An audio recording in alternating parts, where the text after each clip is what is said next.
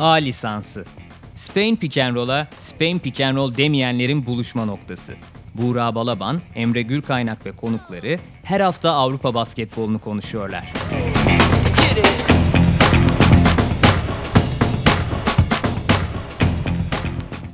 Merhabalar. Sokrates'in Euroleague Podcast'ı A lisansının yeni bölümüne hoş geldiniz. Her zaman olduğu gibi ben Buğra Balaban, sevgili Emre Gürkaynak'la beraber e, haftanın maçlarına şöyle bir bakış atacağız. Bugün bir de özel konuğumuz olacak. İkinci bölümde sevgili Kerem Gönlüm derin Euroleague tecrübesiyle beraber bizlere katılacak. Ama önce e, her zaman olduğu gibi biraz maçları konuşacağız Emre. Geçen hafta hepsini konuşmaya çalıştık. Biraz yüksek tempolu Biraz geçti. e, hızlı Euroleague turu oldu. Modern basketbol oldu. e, 7 saniyenin altında çok konuştuğumuz e, maçlar oldu. O yüzden e, bugünden itibaren biraz daha maç seçerek gidelim dedik. Daha detaylı, derin konuşabilmek için. Tabii ki temsilcilerimizi konuşacağız. E, Perşembe akşamı Fenerbahçe Beko Parki'de olacak. İstersen onunla başlayalım. Baskonya ile içeride Ataşehir'de bu sezonki ilk maçını oynayacak Euroleague'de Fenerbahçe Beko. Tabii beklentilerin altında bir sezon açılışından ötürü biraz sanki maçın önemi de e, birkaç kat hatta arttı. Ya kesinlikle öyle. E, bir de seyirci yasağını ligdeki katarsan e, iki, ilk iki maçta deplasman oldu. Fenerbahçe Beko için tam anlamıyla diyebiliriz bir seyirciyle de kavuşma e, maçı olacak artık. Final Four'a gitmeden önceki son maçtan sonra bir kavuşmayı yaşayacak diye düşünüyorum Fenerbahçe. Jevko Obradovic'in kariyerinde bir ilk oldu. Tabii kariyerinde hiç bir Euroleague sezonunda iki maç kaybederek başlamamış. Tabii ki başka şartlar var, e, sakatlıklar var diyoruz. Bazı problemler var ama yine de böyle bir şerh düşülmüş oldu diyelim kariyerine Obradovic'in. Baskonya yine zor bir maç olacak gibi. Evet. Ama e, dediğim gibi o kavuşma havası biraz daha farklı hale getirecektir herhalde maçı diye düşünüyorum. Bir de şeyi söylemek lazım herhalde en başta. Zaten koç da maç sonrası, Kızıl Yıldız maçı sonrası yaptığı açıklamada "Ya benim için en önemli şeylerden biri bugün Yan. Yani Yan bir şekilde oynadı. Performansı çok iyi değildi belki. Ama o da zaten şunu söyledi. Yan'ın performansı şu anda bizim en son düşüneceğimiz şey. Ben sadece onun tekrar parkede olmasından e, mutluluk duyuyorum dedi. Herhalde bundan sonrası için de Veseli'yi iyileşmiş e, formunu e, yakalar şekilde görmek önemli olacak. Baskonya'da belki onun için bir başlangıç olacak. Aynen öyle yani. Evet geçen hafta belki çok etkileyici bir performans koymadı Veseli ama sonunda onu parkede görmek önemliydi. Çünkü geçtiğimiz sezona sarkan aslında. Oradan gelen bir sakatlık vardı ve çok uzun süredir Fenerbahçe ondan uzaktı. Ki geçen yıla ne kadar iyi başladığını işte MVP'nin tek adayı olarak uzunca bir süre görüldüğünü de hatırlayalım. Sonraki sakatlık sürecine dek. Ee, onun üzerine tekrar e, Veseli'ye kavuşmak önemliydi. Evet Lovern hala yok belki ama e, en azından Veseli döndü. Biraz daha sorunların azalacağını bekleyebiliriz. Lovern'de çalışıyormuş yani. Evet yani bu galiba bu, bu maçın kadrosunda yine yokmuş ama herhalde artık bekliyoruz önümüzdeki haftalarda diyelim. Ee, O gel- Türkiye Kupası maçından sonra. Evet yani epey ilginç bir hikaye. Zaten öncesinde de bunu konuşmuştuk. Ya Kızılyıldız maçı tabii evet belki Real Madrid deplasmanında kaybetmek çok büyük bir problem değildi ama Kızılyıldız deplasmanında yani Kızılyıldız maçını kaybetmek bir anda e, bir kriz mi acaba? Erken bir alarm e, moduna geçilmeli mi soru işaretini de doğurdu. E, özellikle Billy bu kadar iyi tutmuşken hani Fenerbahçe'nin burada sorun yaşaması. Çünkü ilk haftayı çok iyi geçmişti Bayron. Seninle de konuştuk. E, biraz tuhaftı. Orada tabii asıl problemlerin biraz daha hücumda olduğunu herhalde söyleyebiliriz. Zaten skor olarak da çok düşük kaldı Fenerbahçe. 50'lerde kaldı. E, biraz daha sanki hücum tarafında daha keskinleşmesi gerekecek takımın. En Ya azından kısa o- vadede. Tabii 50'lerde kaldığı da Fenerbahçe'nin çok uzun süre Hani sonra. yıllar ki sonra. Kalsa bile o maçı kazanabileceği bir strateji oluyordu yani. 50 ile de kazanırız bu maçı ve hiç öyle bir hücumda kötü bir durum varmış gibi gözükmüyordu. O açıdan bir mesaj senin söylediğin. Ee, Sulukas için burada biraz daha olumlu konuşmuştuk hatırlarsan. Ee, Real Madrid maçı kaybedilse bile çok devreye giremese bile Sulukas. Kızıl Yıldız maçında biraz daha takımın düzenini bozar Evet. gibi gördük açıkçası. Ama ligde o da e, şöyle bir açıldı en sonunda. Telekom maçında fena skor bulmadı. Sulukas'ın biraz ne yapacağı kritik olacak gibi. Çok fazla o oyuna girememiş gibi gözüküyor ama onun yanı sıra hep hani Fenerbahçe geçen sene de konuşurken en çok övülen, en çok güvenilen bir taraftarı açısından bakarsak noktalardan biri aynı kadroyu koruması, o kadronun çok düzenli işlemesiydi ama Kalinic, Datome, e, Slukas, Veseli hadi sakat ama oraya ekleyelim yine. Hani o çekirdekten şu ana kadar çok fazla bir şey gelmemesi bence soru işaretlerinden biri. Evet yani özellikle kanatlarda çok etkin olduğunu görmüştük önceki iki yılda. Özellikle işte Dato ve Kalinic'den bahsettin. Belki onlar hani biraz daha form tutarana kadar biraz daha işte De Kola ve Derek Williams'ı daha fazla kullanmak. Evet ideal Fenerbahçe hücumu çok daha paylaşımcı, çok daha sürprizlere açık bir hücum ve hani bir iki oyuncunun omzuna binmeyen bir hücum belki. Ama mesela geçen e, hafta Kızıldız maçının son çeyreğinde biraz bunu gördük. Yani De Cola'nın elindeyken top üstü üstü 3-4 hücumda işlerin çok daha yolunda gittiğini gördük. Yani bunları biraz daha belki bir istisna yaratmak bu iki oyuncuya. Belki onların oynayacağı ikili oyunlar üzerinden kısa vadede bir çözüm olabilir en azından diğer parçalar ritmini bulana kadar. Ee, Baskonya'da iyi başladı. Geçen hafta Himki'ye kaybettiler belki ama ilk hafta Jalgiri yarından çıkmayı başarmışlardı. O, onlar da hiç kolay bir takım değil. Yani tempoyu çok yükseltmeyi seven, e, açık alanda zaten Perasovic'den e, yapısından bahsetmeye çok gerek yok. Herkes biliyordur herhalde. E, ona da uygun bir takım. O yüzden e, Henry kolay şey, aynen öyle. fena değil. Kolay bir maç olmayacaktır kesinlikle. Her ne kadar hani taraftar bütünleşme o anlamda bir farklı bir ambiyans yaratacak evet ama parkede işler çok kolay olmaz gibi görünüyor. Tabii şu da var. Mesela geçen sene çok iyi başlayan, e, normal sezonu lider bitiren, yenilmeyecek gibi gözüken Fenerbahçe sakatlıklarla hem playoff üstüne Final Four çok sıkıntılı geçti. Herkesin de aslında aklının bir kenarında tam bu sezonda böyle başlasın da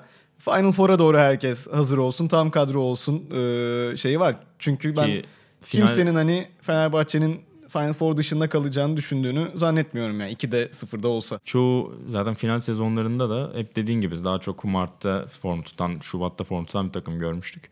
Bu yılda belki yine o formüle dönecek Fenerbahçe şu anki yapıyla beraber. Ee, Efes Cuma günü parkede olacak. Onlar da Valencia deplasmanına gidecekler. İlk deplasman. İlk deplasman bir korkulu rüya gördü Efes'te açıkçası geçen hafta. Alba Berlin'e karşı e, uzatmaya gitti maç. E, Reneses'in takımını biraz zorlanarak geçti Efes.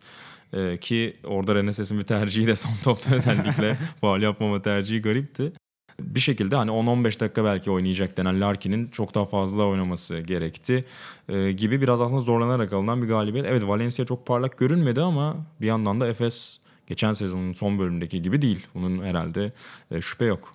Ama ikili yani o hep konuşuyoruz. Oyun kurucudaki Mitsic, Larkin. Yani Euroleague'de tabii biraz Çözüm. verimliliğe bakıp MVP veriyorlar ama herhalde birkaç maç izledik yani sadece Efes maçları değil.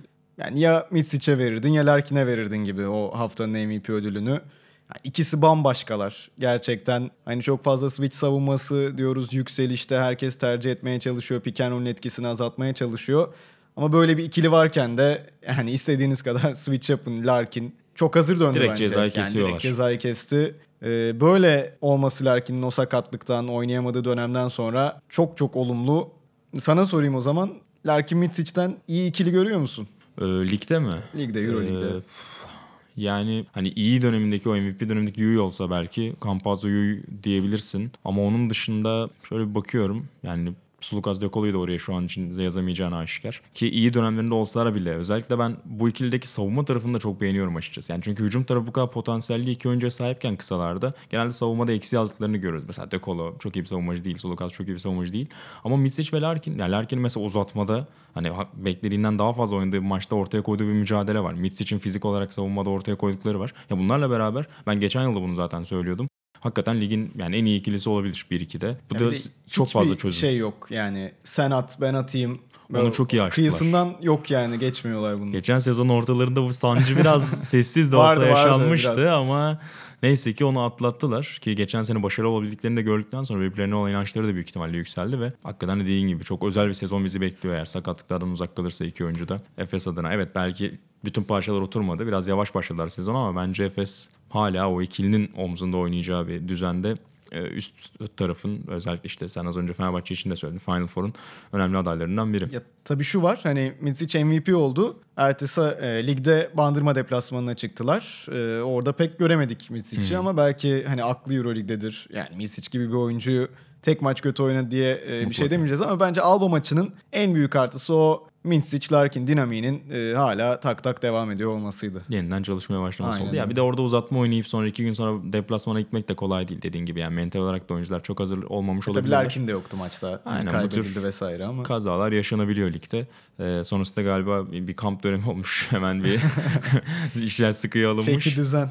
Aynen Valencia'ya karşı daha sert bir takımda görebiliriz. Valencia'da bu arada son bir dipnot düşeyim. Barcelona'yı bayağı zorladı ligdeki maçta. Kaybettiler ama Yani tamam Euroleague'de çok iyi başlamadı. Hani bir sürpriz de çıkarabilirlerdi Barcelona maçında. Mirotic yine Efes maçındaki gibi biraz ekstrem oynadı Avrupa için. Öyle kazandı gibi Barcelona.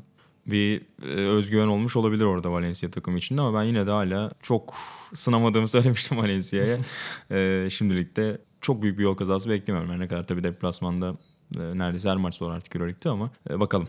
ikili sağlıklı kalırsa alacak gibi geliyor bana Efes. Pekala birer de şöyle maç seçelim istersen. E, çünkü O hepsini konuşmaya başlayınca girmeden. altından kalkamıyoruz. Pası sana atayım önce. Senin en ilgini çeken karşılaşma hangisi? Bu 7 maçlık menüde Bu- bizim takımlarımız çıkarınca. 7 maçlık menüde biraz daha işin saha dışı kısmını da yani hesaba katarsam Barcelona Alba maçı demek istiyorum burada. Hani ne var saha dışı dediğim yani çok saha dışta sayılmaz da Aito Garcia Reneses Barcelona'ya karşı Dönüyor. oynayacak. Oraya dönüyor. İki koçun yaş toplamı 140'ı geçiyor. ee, Pešić bir tarafta, Reneses bir tarafta. Hani bu da onların her ne kadar bu konuda Pešić çok eleştirilse de yani bu adamların 70 üstünde de Avrupa basketbolunda en üst seviyede kalabildiklerini gösteriyor. Ee, Barcelona'yı çok izledik. Hani Efes maçı, İspanya Ligi'nin bir şekilde daha kolay izlenmesi ve ilgi çekmesi Barcelona'nın. Ama bir makine düzeni denir ya o yok. Evet, Tabii ya ki bireysellik çok- üzerinden şu an. Evet bireysellik üzerinden. O da Mirot için bireyselliği üzerinden. Çünkü hani Delaney de diyorsunuz. Yani kim istemez ki Malcolm Delaney'i. Çok özel bir oyuncu. Çok bir şey yapamadı. Abrines sakatlık dönüşü çok etkili ama NBA'den gelen bir oyuncu gibi değil. O çok kendisini gösteremedi. Ee, Brandon Davis yine daha sınırlı gözüküyor ama Mirotic yani bireysellik de biraz Mirotic'in üzerine kalmış gibi. Alba tam aksine çok kolektif. Zaten bunu iki senedir söylüyoruz yani. O Euro Cup'tan başlayan hem saha dışı çok yakın arkadaş olması bu adamların hem saha içinde çok keyif alması, tempolu oynaması. Ee, Efes gibi bir maç belki izletebilir yine Alba. Barcelona'yı da sonuna kadar zorlayarak. Hem biraz duygusal açıdan koçlar hem de saha içinde bir sürpriz ihtimal. Daha bireysel oynayan şu aşamada ve daha birbirine alışkın oynayan iki takımın mücadelesi olması açısından ilginç bir maç olabilir gibi geliyor bana o. Efes'e karşı hakikaten hücum olarak çok parlak göründü Alba. Ee, o top paylaşımı, yayın dışını çok fazla kullanmaları hacim olarak. Ki zaten Landry Noko dışında her oyuncu e, şut hacmi, şut e, menzili diyelim. 3 sayı çizgisinin gerisinde. E, ve özellikle topsuz katları da çok iyi kullanıyorlar. Ki Giedraitis bunun zaten uzmanlarından biri takımda. Onlar çok etkileyici. Ben de tek bir soru işareti burada. Barcelona'nın yani evet hücumda sorunlar olduğunu söylüyoruz ama savunma olarak çok sertler. Yani burada Efes maçında da gördük. Tabii o konsantrasyonla Alba maçına çıkarlar mı ayrı soru ama o fiziksel, o temas seven savunma yapısı burada biraz sanki Alba'nın topsuz katlarını, o hücum düzenini sekteye uğratabilir gibi geliyor. Eğer öyle olursa belki Barcelona erken koparabilir. Onun dışında söylediğin gibi hakikaten ilgi çekici bir mücadele. Ben de Panathinaikos Milano'yu seçeceğim. Açıkçası yani Ceska Himki belki basketbol olarak bize en çok şey vaat eden maçlardan bir tanesi olabilir. Ee, o maç da Perşembe akşamı 20'de oynanacak ama ben biraz daha Pana Milano maçında hani iki tarafta belki beklenenin bir seviye altında başladılar e, Euroleague'de sezona. Panathinaikos Kızılyıldız'ı yendi ama çok iyi görünmedi. Sonrasında Azvere kaybetti. Milano zaten seninle de konuştuk. Yani hiç beklendiği gibi o hava bir anda dağıldı. Sakatlıklar var. Yani böyle hafif yaralı diyelim iki takım karşı karşıya gelecek. Burada ayağa kalkan kim olacak? Yani çok ihtiyacı var iki tarafında aslında galibiyet. Evet sezonun ilk bölüm belki ama ardarda arda gelen şu dönemdeki birkaç mağlubiyet bir anda soyunma odasını, takımdaki beklentileri, e, yönetim tarafını çok şey değiştirebiliyor. O yüzden de- Pedulakis'in koltuğu sallantıda mı? Aynen yani Vedulakis çok sağlam görünmüyordu zaten sezon başında da ama bakalım yani benim en merakla beklediğim maç o sanırım. Ee, mücadele de Perşembe akşamı 21.30'da başlayacak onu da hatırlatalım. Ee, ama keyifli bir e, takvim olacak yine. Evet, Dersen yine herhalde... zaten kağıt üstünde en güzel maçlardan biri gibi gözüküyor o maç. Aynen öyle. E, Fenerbahçe Baskonya'dan zaten bahsettik. Pana Milano, Ceska Imki Perşembe akşamına çok plan yapmayın diyelim buradan Euroleague takipçilerine. Ee, özetle. Eklemek istediğin bir şey var mı? Bir son Maçla şunu alakalı? ekleyeyim ee, çok fazla süreyi de aşmadan. Ee, Maccabi'yi zaten söylüyorduk bu sene artık kırabilirler. O şanssızlığı bir playoff yapabilirler. Ee, Real maçını izledim Real. Maccabi'yi. Ya çok iyi gözük yani çok iyi demeyeyim ama Real Madrid'i sonuna kadar zorlayan çok derli toplu bir Maccabi gözüktü. Kim girerse girsin e, belli bir katkı veriyor. Maçı da kazanacaklardı hatta. Evet, son J.C. Carroll son topta. Onda da seti biraz unutmasalar orada. Yani Scottie Wilbeck'in hele kahraman gibi e, ayağı sakat son basketi attı Tam vesaire. Amerikalı hikayesi. Aynen Wilbeck'in bir kere o Daçka sezonuna, Daçka'nın Euro Cup kazandığı sezona yakın gözüktü bence. Çok özgüvenli. Tak tak ya gerisinden hiç beklemeden attığı da olabiliyor. Başkalarını da besleyebiliyor. Sen Tarık Black'i söylüyordun. Gerçekten çok iyi gözüküyor Tarık Black. Yani Maccabi Kızıl Yıldız'la oynayacak. Kızıl Yıldız da beklentimizin üzerinde çıktı Evet. bana kalırsa. O maçı da hani böyle son bir not düşebiliriz bence ve Maccabi'yi ayrı bir gözle izleyebilirsiniz diyelim. kendi evinde ayrı da bir atmosfer olacak. Benim de en çok etkileyen konulardan bir tanesi hem switch savunmasıyla çok e, zora soktular Real Madrid'i geçen hafta. O çok etkileyiciydi. Hem de Di Bartolomeo ve Avdia'dan çok iyi katkı aldı e, Seferopoulos ki geçen yıl da işleri biraz çevirirken hatırlayalım. Di Bartolomeo'yu o yerli oyuncuları çok iyi kullanmıştı. Yani bence işte Wilbeck'inden bahsediyoruz, Walters'dan bahsediyoruz. Biraz böyle denge sorunu yaşayabiliyor takım. Yani iyi günündeyken Wilbeck'in çok iyi evet ama bazen de çok saçma. Onda bir attığı günleri de hatırlıyoruz. Orada da işte Di Bartolomeo'nun daha dizginleri eline alan, daha takımı sakinleştiren yapısı bence çok önemli. Onların dakikaları bir şekilde maçtan maça değişse de bir noktada 10 civarlarında gelecektir. Ve onların enerjisiyle e, Maccabi o playoff yarışında olacak gibi görünüyor senin de Maledon gibi. out, Avdi'ye in. Aynen öyle. Sen Avdia'yı zaten ilk programda da dediğin gibi söylemiştin. Orada ve ayrı gözle izleyelim. Peki başka bir şey söyleyeyim. Di Bartolomeo yazın neredeydi biliyor musun? Güzel. Belki Bu sırla kapatalım. Çok Kaçırmışım sır ben. değil de TBT var ya hep Aa, orada oynadı mı? Orada Overseas Aa, Elite kazanan onu. onu. da almışlar. Zaten hep Maccabi Vay oyuncularının vay, bir doğru. ağırlığı oluyor orada. Bu sene kazanamadılar ama Di Bartolomeo fena maçlar oynamamış Hazır orada. gelmiş oradan. Hazır diyorsun. gelmiş. para da olunca işin ucunda büyük para. Daha çok Amerikalıların çok ilgi duyduğu bir şeydir ama dediğin gibi Makabililer de e, eklemleniyor o kadrolara. Pekala o zaman bölümü böyle kapatabiliriz. Dediğimiz gibi ikinci bölümde özel bir konuğumuz bizlerle birlikte olacak. Sevgili Kerem Gönlüm'le olan sohbetimizde az sonra diyelim dinleyebilirsiniz. Az sonra.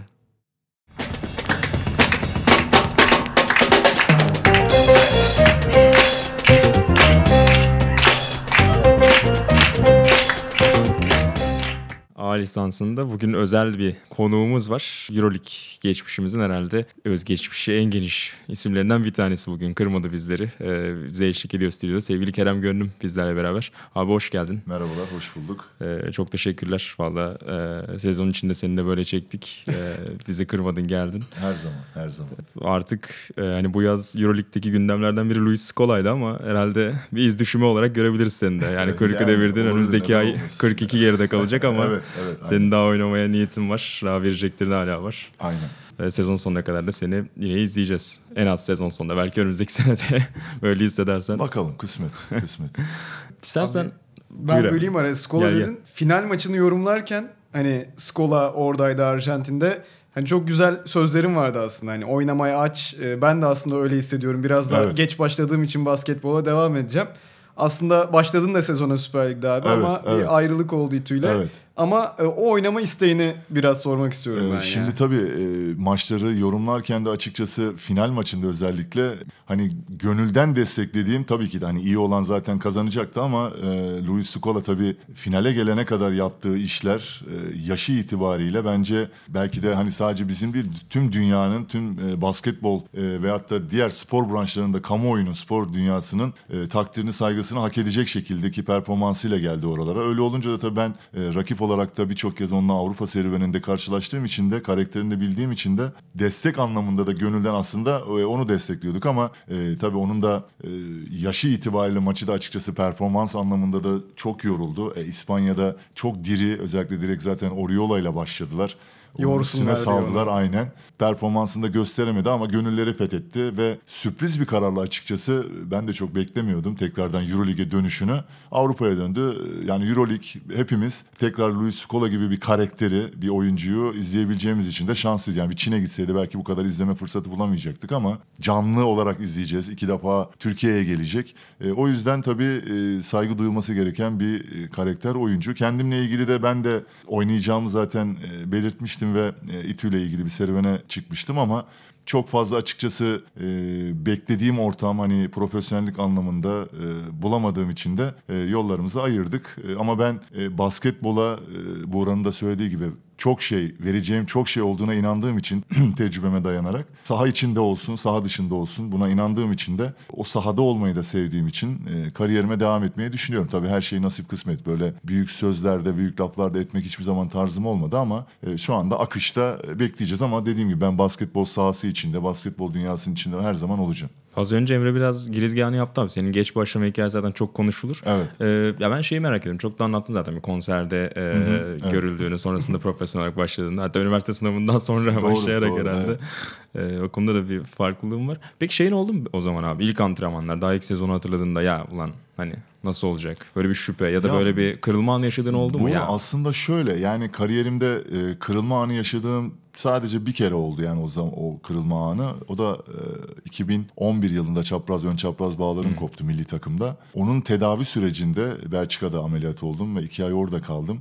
Sanki 36 yaşındaydım zaten. Hani rehabilitasyon döneminde biraz açıkçası o dediğin çünkü ben karakter olarak hiçbir zaman e, geri adım atmam. Hani mücadeleyi de seviyorum ki her zaman zaten yapı olarak da onu sahaya o şekilde karakter olarak yansıtmaya çalıştım. Bir dakika olsun 40 dakika olsun o benim için fark etmiyordu. Ama Belçika'daki o rehabilitasyon döneminde e, bahsettiğin kırılma anını hani ilk başlarken tabii ki de e, onunla aynı duygu değil ama ya 36 yaşındayım. Çok ciddi bir sakatlık. Çünkü 6-7 ay sahalardan uzak kalmıştım ki Euroleague e, Efes'te kontratım vardı. 3 sene yeni imzalamıştım.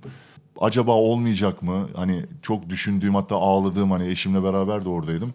Galiba olmayacak dediğim çok anım oldu yani. Kariyerimde sadece kırılma anı olarak orayı yani motivasyon anlamında düştüğüm tek yer orası oldu. Ama e, basketbola başladığım anda Buğra açıkçası ya geç başladım ama nasıl olacak diye bir şeye ben hiçbir zaman düşünmedim. Çünkü ya zaten su yolunu buluyor. Yeter ki hani emek ver, çalış. Hani ben çünkü üniversite öğrencisiydim. Ankara Üniversitesi İstatistik Bölümü mezunuyum ben. Fen Fakültesi. Ee, hani e, basketbolcu olma gibi bir hayalim benim zaten olmadı. 19 yaşında, 18 yaşında başladım ki profesyonel ilk kontratımda kolejde, TED Ankara Kolej'de aldım. Ee, hiçbir zaman e, nasıl olur? Çok eksiğim vardı tabii. Ee, acaba olacak mı? Yani ben birçok şeyi bırakıp ya ben basketbolcu olacağım diye o yaşta ona karar vermedim. Ben sadece e, işin emek kısmını, eksiklerimi tamamlamayı çok çalışarak o yolu tercih ettim. Ondan sonra da zaten o emeği verince de evrenin de öyle bir enerjisi, yaradanın öyle bir enerjisine de inandığım için de bana hep geldi yani. Çok şükür. Oradan e, 15-16 Euroleague sezonuna kadar Evet, giden aynen bir yol öyle. oldu. Kesinlikle. Yani hiçbir zaman çocuklar hiçbir şeyi hiçbir şeyin peşinden koşmadım ben. Sadece yapmam gerekeni yaptım kendi adıma. Nedir? Ee, bu her iş için böyle. Ee, çalışmak, çalışmak, çalışmak, bir şeylere emek vermek. Ee, o anlamda onu da verince de zaten ne kadar verirsen o kadar da alıyorsun. Yani Efes'te tabii e, aslında özdeşleşmiş bir özellikle Euroleague anlamında kariyer diyebiliriz ama aslında her şey Ülker'le başlamış Evet. senin için. Evet. E, Peki Ülker'den Efes'e geçiş süreci nasıl oldu? O zaman çünkü biraz daha iki başlı bir lige dönmüştü Tofaş'ın da çıkmasıyla Doğru. beraber. Hani o dönem o geçişte soru işaretlerin oldu mu? Ya da Şöyle oldu. NBA hikayesi Evet. seni biraz orada Ülker'e karşı... Yo Bura şöyle oldu. Ee, ilk zaten Şekerspor'da başladım kariyerime. İki sene bir amatörlük ikincilik. Sonra TED Ankara Kolej gene ikincilik şampiyon olduk. Süper Lig'e çıktık ve direkt zaten e, Ülkerspor'a transfer oldum. Ülkerspor'da 6 sene oynadım ben. Ama NBA ile ilgili yani e, Ülker'den ayrılma kontratım bittiğinde açıkçası Fenerbahçe de çok e, istemişti beni Aydın Öz. E, devreye girdiler ama e, ben hani biraz daha e, Efes'ten yana tercihimi kullandım. E, ama NBA'ye göndermemeleri veyahut da benim oraya gidememem Ülker dönemindeki şeyin benim o e, Ülker'den ayrılma şeyimde bir hani kararında bir etkisi olmadı. Çünkü Ülker zaten hani kapatma kararını ve biliyorsunuz hatırlarsınız e, Beşiktaş Kola Turka, Galatasaray Kafe Kur'an ve Fenerbahçe Ülker adı altında sponsorluklarla yoluna yolunda ilerlemeye çalıştı. O yüzden e, Efes'i tercih ettim ve 9 senede zaten Efes Pilsen'de Anadolu Efes'te şimdiki adıyla kariyerimi sürdürdüm. Euroleague'den Aynen ondan bahsedelim. bu sezona biraz ufak ufak Tabii. geçebiliriz. Ee, Euroleague bu sene yanacak. evet zaten herkes aslında oradan başlayabiliriz. kesinlikle. Herkes tarihin en iyi sezonu. Ona katılıyor musun abi Ee, yani şu ana kadar gördüğümüz kadarıyla Euroleague sezonlarını e, her dönemin tabii çok böyle yanan sezonları olduğu Super League zamanından beri birçok zor sezon yaşandı ama tabii gelecekte neler olur bilemiyoruz. Ama şu ana kadarki bence e, en zorlu Euroleague sezonlarından biri belki de en zoru diyebilirim izlediğim kadarıyla. Çünkü takip de ediyorum. E, deplasmanlarda maç kazanmanın çok zor olduğu yani sürpriz birçok takımın çıkabileceğini gördük. E, işte en, en son Anadolu Efes Alba Berlin belki kağıt üstünde hiçbir yıldız olmayan bir Alba Berlin'den de ama tabii daha sezonun başı olması itibariyle de birçok taş takımlardaki sistemler oturmadı ama ilk iki hafta özelinde zor bir sezon ve gerçekten e, mücadelesi yüksek güzel bir sezon, keyifli bir sezon bizleri bekliyor Euroleague açısından. Dediğin gibi Azvel iki galibiyetle başladı Kesinlikle. mesela. Kızıldız Fenerbahçe'yi Aynen. Yani başardı. Bayern Münih ve biliyorsunuz Asvel e. Wildcard'da geldiler. Tony Parker Asvel'i e, Başkan. başkanı. E, maçlarını da izledim. Çok güzel bir o salonda da oynamıştım. Çok güzel bir atmosferde. Tony Jekiri iki sene öncesinde e, Bandırma Kırmızı'da TBL oynarken şu anda bir Euroleague oyuncusu oldu. Antep'te çok iyi bir sezon geçirdi. Çok böyle yıldız oyuncuları da yok. E, isim isim baktığında çok star bir oyuncuları yok ama hep konuştuğumuz şey yani takım Düzen olabilmek, yine. düzen ol, düzenin olması çok önemli. Yani birçok böyle Kızıl Yıldız 17 bin kişi çok önemli bir kadro kurmuş Tomic. E, yani çok güzel bir sezon, zorlu bir sezon bizleri bekliyor. Ee, alt taraftaki biraz sürpriz yapan takımlardan bahsettik. Üst tarafta peki seni en çok etkileyen hangisi oldu şu ana kadar? Tabii çok küçük bir küme var henüz iki maç izleyebildik ama. Yani şöyle e, Buğra tabii Real Madrid Maccabi maçı mesela. Yani Real Madrid özellikle zaten o şampiyon kadrosunu e, elinde tuttu. Üstüne bir de Salam Eğri'yi aldılar. Yani Aynen pota altı de şimdi gelecek. Miki geldi. daha o da gelecek. Jordan Mickey önemli bir transferdi. Belki Maccabi'de açıkçası hani bekleneni vermedi ama daha Kimki böyle de hareketli Ayon'u gönderdiler. Daha böyle hareketli bir sisteme döndüler.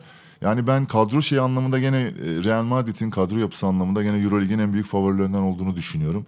CSK bütçe düşürdü ama e, gene her zaman oralarda tabii Gediklisi çok tecrübeli bir takım. Fenerbahçe bende biraz hayal kırıklığı yarattı. Çünkü e, yani sakatlar, milli takımdan dönen oyuncular tamam ama Hani e, Real Madrid maçını ilk maçı tabii izledik büyük farktan gelip maçı belli bir noktaya getirdiler ama tamam sakatlar diyoruz falan. Şu anda sadece Löwenli sakatlığı var. Veseli de döndü.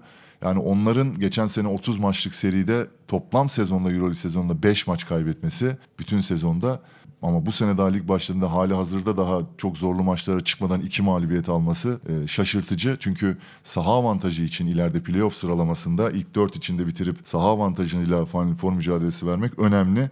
Saha avantajını bu kadar zorlu bir e, sezon geçecek gibi gözüken bir sezonda deplasmanda maç kazanmanın zor olacağı bir dönemde saha avantajını kaybetmek de Türk takımlarımız için açıkçası bir handikap oluşturacak. Kesinlikle öyle. Ee, ya Efes dönemine şöyle bir döndüğümüzde, oyunculuk dönemine döndüğümde ya benim küçüklüğümde beni en çok etkileyen oyunculardan bir tanesi Nikola Pırkaç'indi. Sana onu sormak Evet. Birkaç evet. sezon birlikte de oynama imkanı buldun. Yani bugünlerde işte özellikle şutör uzunlar ya da Evet, topu yere vurabilen, pas dağıtabilen evet, uzunlar evet, e, çok daha geçer akça. Ama o dönem Pırkaç'ın çok farklı bir yapısı vardı. Özellikle dip çizgiye yakın alçak postta topu alıp sırtı dönüp acayip bir sağ görüşüyle yani sırt dönükken dahi her köşedeki oyuncuyu görüp onları çok iyi besleyebilen bir oyuncuydu. Ya onun da bugünlerde yani çok fazla alçak post alçak post oyunu biraz azaldığı için çok Evet. fazla örneğini görmüyoruz belki. Nasıl tanımlarsın? Yani onunla birlikte oynamak nasıl bir duygu? Yani şöyle Bora ben Nikola Pırkaçin'le e, Efes'te oynadım 2-3 sezon yanlış hatırlamıyorsam. Yani Pırkaçin şu dönemde de çok iş yapacak bir uzun. Çünkü Pırkaçin sadece alçak posttaki oyunuyla değil resmen takımın hani yukarıdaki point guardıyla beraber e, onun dışında alçak posttaki oyun kurucusu gibiydi. Yani tamam bitirici özelliği eski bir stopçudur Pırkaçin. E, yani el bileği solak hani 360 derece inanılmaz bir e, Dönüyor. dönüş şeyi var. Pas açısı Farklı bir pasör farklı bir, belliydi e, zaten. vizyonu var. İğne deliğinden birçok kez hatta ben oynarken de o e, saha yerleşimi spacing dediğimiz konuda hiç beklemediğim anda hani iki kişinin arasından bile iğne deliğinden paslar geçirebiliyordu. Yani o kadar oyun görüşü vardı. O anlamda bu yani bu dönemde de Pırkaç'ın bence çok iş yapacak bir oyuncuydu. Yani sadece low post değil dediğim gibi oyun kurucu anlamında da asist yapacak anlamında çünkü bugün şimdi baktığımız zaman yok hiç de low postta oynuyor ama e, 5.2 asistle bitirdi geçen seneyi bir uzun olarak. Yükseğe çok çıkıyor oradan Kesinlikle, dağıtıyor. kesinlikle. Yani Pırkaç'ın da o tarz bir oyuncuydu. Yani çok yönlü, e, her dönemin, e, her dönemde oynayabilecek bir oyuncuydu bence Nikola Pırkaç'ın.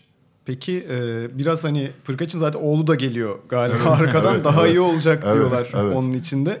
Hani biraz oralara gitmişken mesela şu an çok bir maçı izlerken çok fazla ikili oyun onlara karşı bir switch savunma, evet, kesinlikle. Aynen, aynen. görüyoruz. E, sizin döneminizdeki Euroleague'de nasıl mesela oyun? Ne farklar görüyorsun? Yani şöyle e, dediğin gibi bizim dönemimizde iş biraz daha e, hani low post'ta oynayabilen uzunlar tercih edili- ediliyordu. Şimdi daha çok yani dünya basketbolu da oraya döndü artık. Yani uzunlar da artık işte dediğim gibi bahsettik yani yok hiç e, şu anda NBA'den çok fazla Avrupa'da e, şu anda çok aklıma gelmiyor ama hani bir anda da söyle, so- söyleyemiyorum. Daha böyle alçak posttaki point guard, oyun kurucu gibi uzunlar tercih Biraz ediliyor. Mahal Basic Yüksekte- falan var. Evet, yani daha. Şu an bayağı Mon- Monroe'yu biraz öyle kullanıyor Evet, mesela. Monroe çok öyle pasör özelliğini kesinlikle, kullanmaya kesinlikle. çalışıyorlar. Yani e, her anlamında oyunun her e, bölgesinde asist yapabilecek uzunlar daha hareketli uzunlara döndü. Bizim dönemimizde biraz daha alçak post oyunları fazlaydı. Mesela Borisis bile o dönemin uzunuydu ki dış şut olduğu için çok fark yarattı. E, ama şimdi artık herkes yani NBA'den belki örnek vereceğim ama Porzingis 2.20 civarlarında değil mi? 2.20 top getiriyor. E, yani her şeyi yapabiliyor. Unicorn artık denen Kesinlikle olay. yani artık e, jenerasyonlar dönemde artık oralara gitti daha hareketli her şeyi yapabilen uzunlar eskiden çünkü bir uzun ne yapıyordu rebound alsın low post oynasın ama şimdi artık herkes all around yani her şeyi yapabilen oyuncu prototipi ortaya çıkmaya başladı. boylar birbirine yakın. Tabii, Artık herkes tabii. Savunmada şeyi- daha fazla switch. Kesinlikle aynı. Peki dediğin o değişimi gözleyince ya ben o peak dönemi, Euroleague dönemi iyi zamanda oynadım diyor musun abi? Yoksa ya keşke şimdiki gibi olsaydı ben Vallahi- daha erken şuta başlasaydım. Bura tabii ki e, yani ben kendi açımdan hani oyun yapısı, oyuncu yapısı olarak ben şu anda bu Euroleague'de de çok iş yapacağımı görüyorum. Biraz belki Hani- beşe kayarak. Kesinlikle aynen öyle. Daha genç bir yaşta, daha enerjik tabii ki de yaşım itibariyle enerji Kısaların anlamında. karşısında kalıp. Tabii daha böyle hani diri e, bir Kerem Gönlüm. E, şu anda da iş yapardı ama e, şut anlamında tabii ki de e, handikapım vardı. Onu daha çok üzerine gidebilir. Ama dediğim gibi ben oyuncu karakterim olarak e, şu anda hala bu Euroleague'de eskiye dönüş yaparsak biraz e, gene e, oynayabilecek bir oyuncu tipiydim. Peki Tipiyim de yani. hani tercih etsen şimdi oynamayı tercih ederdin der misin abi? E, Yani bu oyunla, bu stille. Yani bilemiyorum ki onu ya şu anda hani şu anda oynamayı mı tercih ederdim? O zaman da bana mesela o dönemdeki atmosferde çok farklı geliyordu. Ee, şu andaki dönemi izliyorum. Tabii Eurolig'in de NBA pazarlama stratejilerini de yavaş yavaş işin içine dahil etmeye çalıştığıyla birlikte seyirci sayısı arttı, maçların sayısı arttı. E, Başarılarımız geldi, Türk takımlarının daha bir ilgi oldu ama ya her dönemin kendine ait güzelliği var. Ben de o dönemde e, daha çok daha büyük oyuncularla, çok daha büyük karakterli oyuncularla da e, mücadele ettiğim için kendimi şanslı his- hissediyorum, şükrediyorum yani. Ee, az önce Efes'ten biraz bahsetmişken e, onunla ilgili bir e, şeyi sormak istiyorum. Geçen hafta belki görmüşsündür. Forma emekli töreni yapıldı Adnan Evet, Güney'e. Malzemeci 30 yılı aşkın süre Evet, o da evet. Adnan e. Efes'e emek verdi. Bir onu sormak istiyorum. Onunla ilgili neler anlatmak istersin ve vardı mutlaka bir sürü anı. Ee, Sana bir şey de hatırlatacağım. Ondan Yani, da bir şey aldım tabii, çünkü. Tabii yani öyle mi? Tamam sorabilirsin. Ya Önce abi, senden alayım dedim. e, Ado, Ado diyoruz tabii. E, ben her zaman tabii 9 sene Anadolu Efes'te Efes Pilsen adıyla eski adıyla orada mücadelemi sürdürdüm o forma altında. E, yani çok hakkı vardır üzerimizde. Çünkü e, sadece hani takımlara baktığımızda tamam belki de izlerken maçları sahadaki 5 kişiyi, koçu, asistan koçları ve e, kenardaki oyuncuları görüyoruz belki ama takım olabilmek yani takım anlamında işin emek kısmını yapan arka planda birçok aktör var aslında. Çok da önemli ve zor görevleri var. İşte e, fizik tedavi uzmanı, masörü, e, malzemecisi bunlar çok önemli yapı taşları takımlar için. Ve e, senin de hani e, kafanın bozulduğu zaman belki de ilk başvuracağın e, düğmeye bastığın zamanlar onlar. Ben Ado'nun odasına e, odasında çok gittiğimizi biliriz. İki hani, sohbete Tabii şey- tabii yani e, çok çok biliriz. O yüzden e, Adnan abi yani Ado e, zaten aradık da görüştüm onunla da. E, hakkını helal et dedim. Hakkın çok üzerimde dedim. E, çok büyük basketbol emekçisi tabii.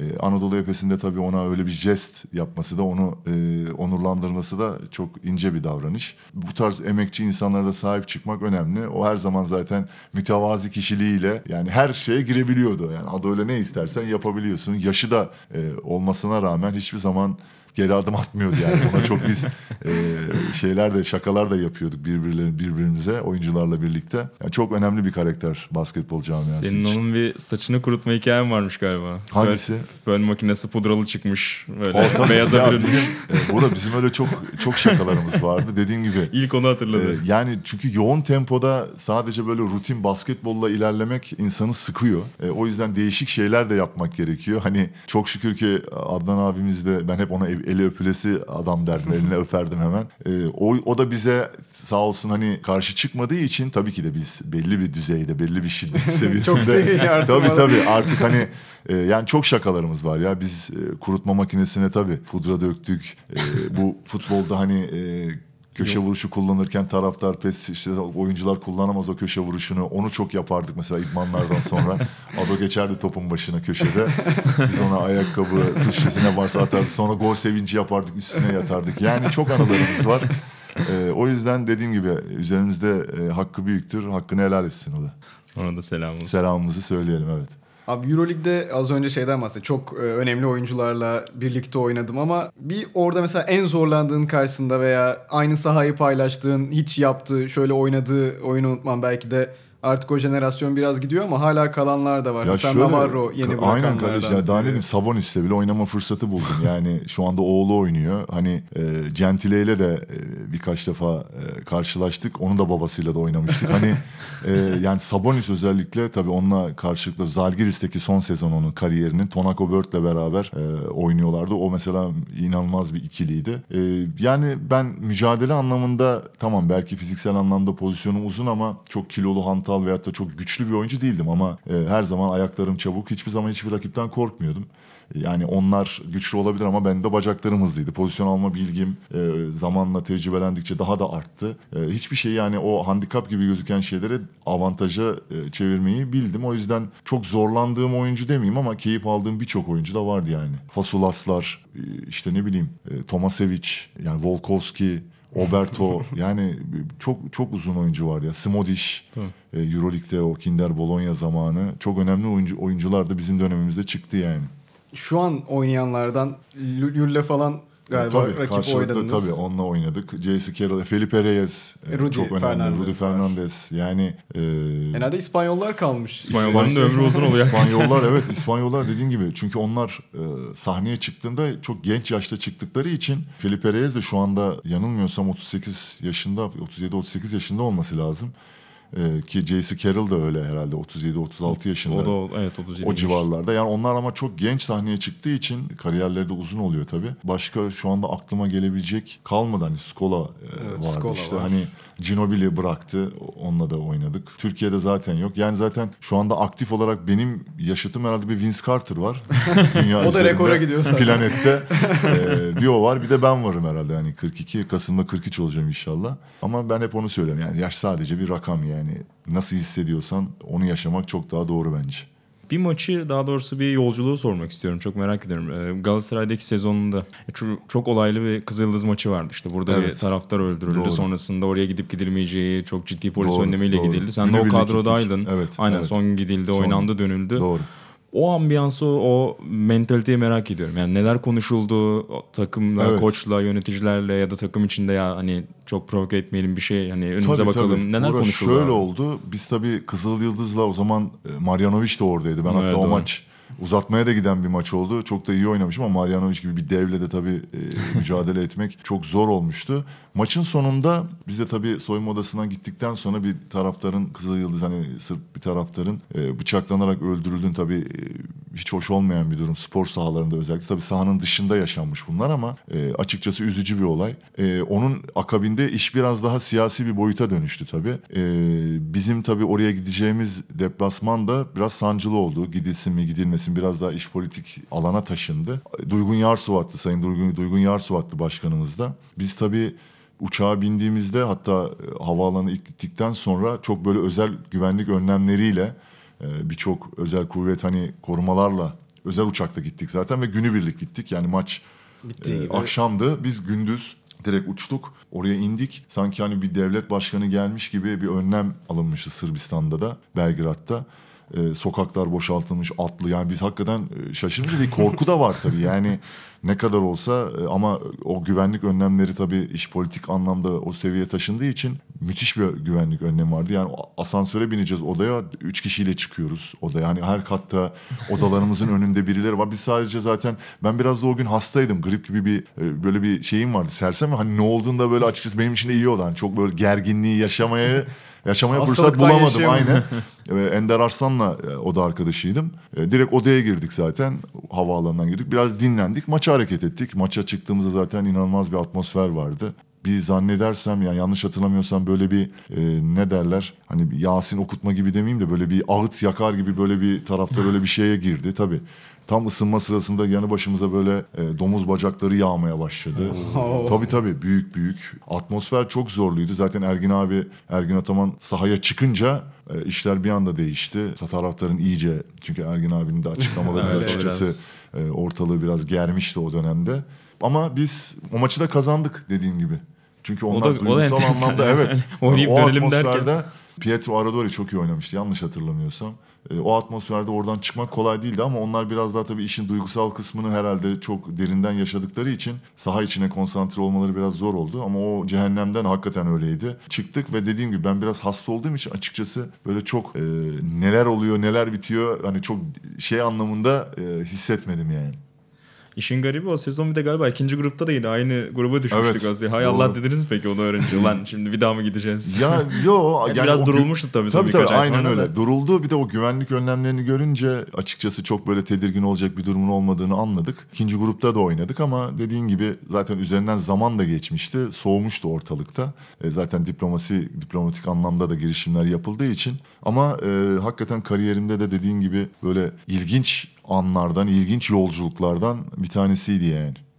Abi mesela Galatasaray'la o e, Euroleague sezonunu yaşamak nasıl? Çünkü Efes'le oynarken hep bir beklenti vardı. Evet. Ama Galatasaray daha bir sürpriz gibi olmuştu. Bir de üstüne Karşıyaka'yla da oynadın. E, o iki farklı takımla Euroleague'i görmek nasıldı senin Ee, için? yani şöyle e, tabii Efes kariyerimden sonra açıkçası tabii ki de Efes'in kemikleşmiş bir taraftar kitlesi de vardı. Ee, yani ilk zaten basketbolun lokomotifiydi Anadolu Efes. İşte Beyaz Gölgeler döneminden gelip o Koraç Kupası'ndan sonra ama e, sezonlardaki e, beklenen başarıların gelmemesi açıkçası o taraftarı salona gelen taraftarı da maçın e, ismine göre rakibin ismine göre seçmeyle işte bir Barcelona Barcelona ile oynuyorduk. Salon dolu oluyordu. E, ne bileyim e, işte bir Kızıldız oynuyorduk Sırbistan hani o anlamda biraz daha doluydu ama biraz daha e, isim anlamında belki de düşüş olunca salonlar boş kalıyordu. Oradan sonra lig maçına dönüyorduk. Daha da bir e, hezimet bomboş. Şimdi de zaten hani Ergin Ataman da hep onu söylüyordu. Benzer.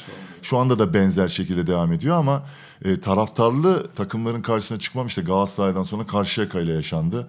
Galatasaray senesi açıkçası e, maddi anlamdaki sıkıntılardan dolayı 6 kişi kaldık. Fenerbahçe'yi öyle yenmiştik. Yani o sene de böyle çok çok çabuk geçti bir kere hani onu söyleyebilirim. Ama çok keyifliydi. Taraftar da her zaman bize desteğini e, gösterdi. İşte dediğim gibi 6 kişi maça çıkamıyorduk. Gençlerle Fenerbahçe maçına çıktık. Çünkü lisansları Şu acan oynamıştı. galiba tabii tabii yani birçok genç oyuncuyla çıkmak zorunda kaldık ki Abdi İpek'te full bir atmosferde oynadık o maçı da. Karşıyaka senesi gene Ufuk Sarıca şampiyon olduktan sonra O da tarihi bir şeydi tabii. Evet, evet. Ufuk Sarıcı orada Karşıyaka'yla çok büyük bir başarı elde etti. Ee, yazın beni aradığında gelmen lazım. Euroleague oynayacağız hani tecrübelerinle beraber. Çünkü o Ufuk abi gerek Efes'te gerçi sakatlanmıştım o sene antrenörken Ufuk Sarıcı. Oynayamadım ama milli takımlarda o da arkadaşlığımı da yaptı. Oyuncu olarak da beraber forma mücadelesi verdik. E, Karşıyaka'yı da tercih ettim çünkü Karşıyaka e, seyircisi atmosfer olarak e, müthiş bir atmosfer. Orayı da yaşamak her zaman rakip olarak da çok çekindiğim bir atmosferdi ve Belki de deplasmanlarda kaybettiğim maç sayısının çok olduğu bir deplasmandır. Belki de tektir bu kadar çok maç kaybettiğim deplasman takım anlamında. Orası da çok keyifliydi. Yani taraftarla oynamak e, zaten hani dediğim gibi Efes taraftarı vardı ama bu tarzda bir taraftar kitlesiyle oynamak da açıkçası beni çok heyecanlandırdı. Ki Barcelona'yı yendik karşıya kadar zaten biliyorsunuz Evet. sezonun ilk maçında. İlk maç büyük sürprizle Evet, başlamıştı o sezon. Ee, Karşıyaka sezonuyla da beraber işte 240 maçı açtın e, Euroleague'de. Ki 251 mi? Buğra e, kaç? 242 diye yazıyor sitesinde ama 42 işte mi? Supro Lig maçları var arada. Arada e, eski maçlar var. Bu biraz liste şaibeli olabilir. Öyle mi? Supro Lig maçlarına bakmak lazım. Listenin de bir adım önde de çok tanıdık bir isim var. Az önce Ya, onu- yapma. O da Aslan. arkadaş. Ya o da arkadaşım Senden geçti. bir maç onun için oynadı zaten. Ee, yani Türk basketbolunda Euroleague maçına en çok çıkan Türk oyuncular sıralamasında Ender birinci ben ikinciyim şu anda. Aranızda da bir maç var. Bir maç var. Ee, o yüzden sanki böyle bir bir maç daha şey yapıp bir yerde böyle bir Euroleague sahnesine çıkıp Ender'e o ama bu sefer o da yapacak onu. Çünkü o Ender hani yaşlı olarak da benden küçük. Onunla Ender hani e, Ender'le öyle bir challenge'a da girmek istemem. Tabii ki de e, işin şakası büyük bir gurur tabii. Yani ikimiz için de özellikle Ender de benim çok sevdiğim yıllarca kader birliği yaptığım arkadaşlarımdan bir tanesi. O da çok önemli bir takım. Şimdi Bursa Spor'un başarısı için mücadele ediyor. Ya bunlar çok tabii gurur verici istatistikler en azından. Rebound sıralamasında beşinciydim o düşüyorum yavaş yavaş. Şu an eriyorum ama. Ben şöyle bir baktım 7. sene hala abi. Yapma ya. Euroleague tarihinde. Beşinciydik iniyoruz değil mi? Belki Kimler bu yıl, belki bu yıl? Kyle Hines e, bir adım atabilir senin önüne doğru. Çok da oynuyor. Yani. Başka var mı? Ee, onun dışındakiler bırakmış gibi abi. Ha, Biraz iyi. baktım bir süre Tamam. arkana. Olsun. İl, ilk, İlk on, onda ilk on garanti abi, gibi o da bir 5-10 önemli ya, yılda. olsun. ya orada tek zaten ilk ondaki tek kişi benim Türk isim Evet. anlamında. İlk Mirsat, onda kalabilmek önemli. Mirsat. Genel Söyleyeyim. şeyinde Mirsat benden çok da az maç yapmasına rağmen tabii Mirsat'ın başısı çok fazla ama tabii, toplamda aynı. efficiency'si, reboundu çok fazla ama genel rebound ortalaması anlamında sıralamada olmak da benim için tabii ayrı bir gurur kaynağı. Mesela ben onun bir röportajda okumuştum Mirsat Türkçen'in. Hani e, basketbol tabii ki yetenek işi bir şekilde. Hani şut e, Tabii ki. atarsın, çalışırsın. Ama şey diyor rebound öyle değil diyor. Rebound istek işi Sezgi, diyor istek, işte. kesinlikle öyle. Evet yani O hani farklı bir şey herhalde. Her oyuncuda da olmayan bir şey. Aynen öyle katılıyorum. Çünkü yani ben basketbola geç başladığımda bu melekemin olduğunu, yeteneğimin olduğunu da daha sonradan fark ettim. Hakikaten tam tabii ki de çalışmayla, özel idmanlarla, özel rebound drilleriyle geliştirmeye çalışıyorsun ama istek dediğin gibi yer kapabilme, e, topun e, belli açılarda atıldığında nereye sekebileceği çünkü onların bir de yüzdesi de vardır. E, ben bir de istatistik okuduğum için e, bu alanda da tabii ilgimi çekiyordu. İşte atılan dipten atılan şutun %60'ı öbür tarafa sekiyor. İşte çaprazdan atılan biraz daha yüzde anlamında daha böyle sağa sola çekiyor. Yani ben onları da hesaba katarak da oynamaya çalıştığım için de rebound sezgisinde bir adım öne çıktım yani rebound başarısında. Biraz da içgüdüsel bir tarafı da var Vardı, değil mi? Yani vardı. sadece öğretilebilecek bir şey değil. Yok kesinlikle kesinlikle. Dediğim gibi çalışma tamam ama hani top daha havada gelirken çünkü belli bir süre bir iki saniye o topu gelişinden de anlıyorsun zaten. Hele bir de tam karşıdan hani pozisyonuna göre onu karşıladığın zaman o topun çembere değdiğinde nereye sekebileceğini seni box etseler bile hani e, savunma oyuncusu nereye sekebileceğini de e, sezgilerine hissedebiliyorsun. Ben onu çok kullandım yani.